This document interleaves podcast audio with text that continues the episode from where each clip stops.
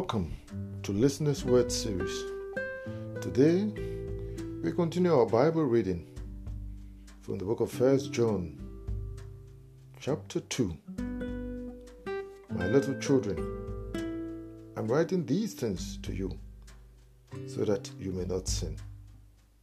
But if anyone does sin, we have an advocate with the Father, Jesus Christ, the righteous one. And he himself is the atoning sacrifice for our sins. And not only for our sins, but also for the whole world.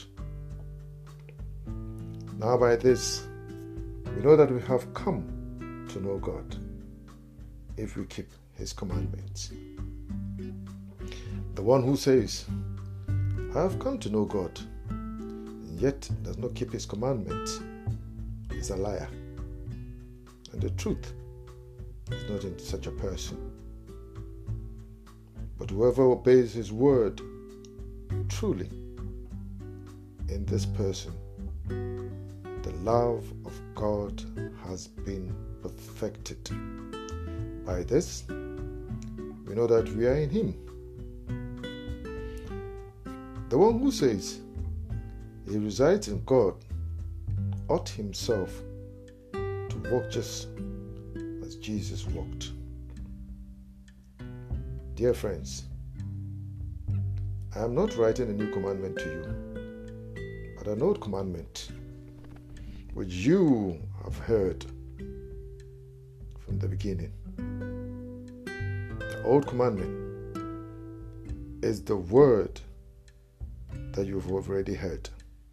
On the other hand, I'm writing a new commandment to you, which is true in him and in you, because the darkness is passing away and the true light is already shining.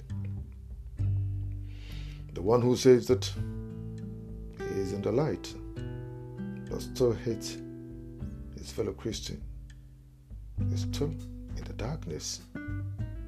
The one who loves his fellow Christian resides in the light, and there is no cause for stumbling in him. But the one who hates his fellow Christian is in the darkness, walks in the darkness, and does not know where he is going, because the darkness has blinded his eyes. I am writing to you, little children, that your sins have been forgiven because of his name. I am writing to you, fathers, that you have known him who has been from the beginning. I am writing to you, young people, that you have conquered the evil one. I have written to you, children, that you have known the Father. I have written to you, fathers, that you have known him who has been from the beginning. I have written to you, young people, that you are strong, and the word of God resides in you, and you have conquered the evil one. Do not love the world or the things in the world. If anyone loves the world, the love of the Father is not in him. Because all that is in the world, the desires of the flesh and the desires of the eyes and the arrogance produced by material possessions is not from the Father, but is from the world. And the world is passing away with all its desires, but the person who does the will of God remains forever. Children, it is the last hour, and just as you heard that the Antichrist is coming, so now many Antichrists have appeared. We know from this that it is the last hour. They went out from us, but they did not really belong to us, because if they had belonged to us, they would have remained with us. But they went out from us to demonstrate that all of them do not belong to us.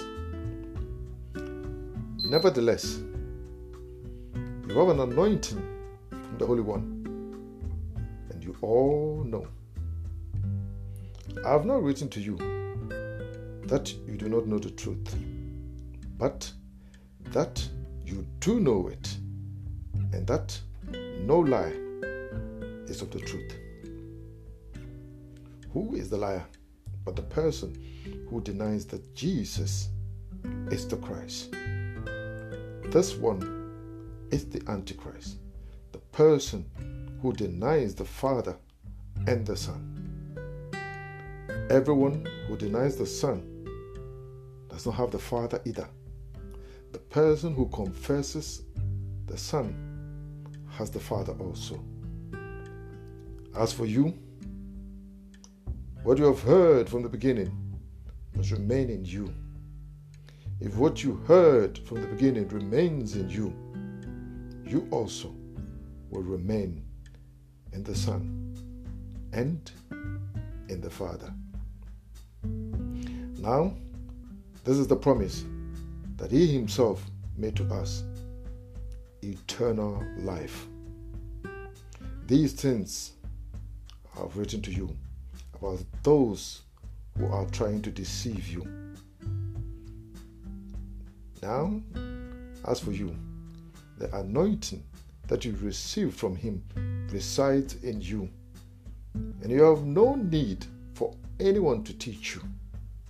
But as His anointing teaches you about all things, it is true and is not a lie.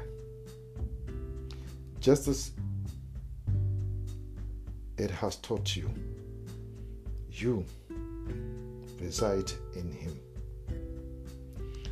And now, little children, remain in Him, so that when He appears, we may have confidence and not shrink away from Him in shame when He comes back. If you know that He is righteous, you also know that everyone who practices righteousness has been fathered by Him. Heavenly Father, I just want to thank You for Your word tonight. Lord, as I read these words, it looks as if it was just come off the press. This goes to show that Your word is forever sure. Your word never changes. Lord, the world we're living in unprecedented times, but our trust and our hope in You is what will guide us to the end. Hear our humble cry, O Lord, and hear my cry, that You will touch lives. Let this word today wash all who hear this word, and those who have to turn back to You. Lord, with Your arms wide open, receive them back into Your hope. I thank You for Your word, and I thank You for all that You're doing. Thank You that You've taken away the spirit of fear,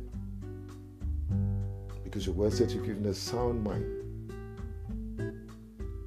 Thank You, Lord. This is my humble prayer to You.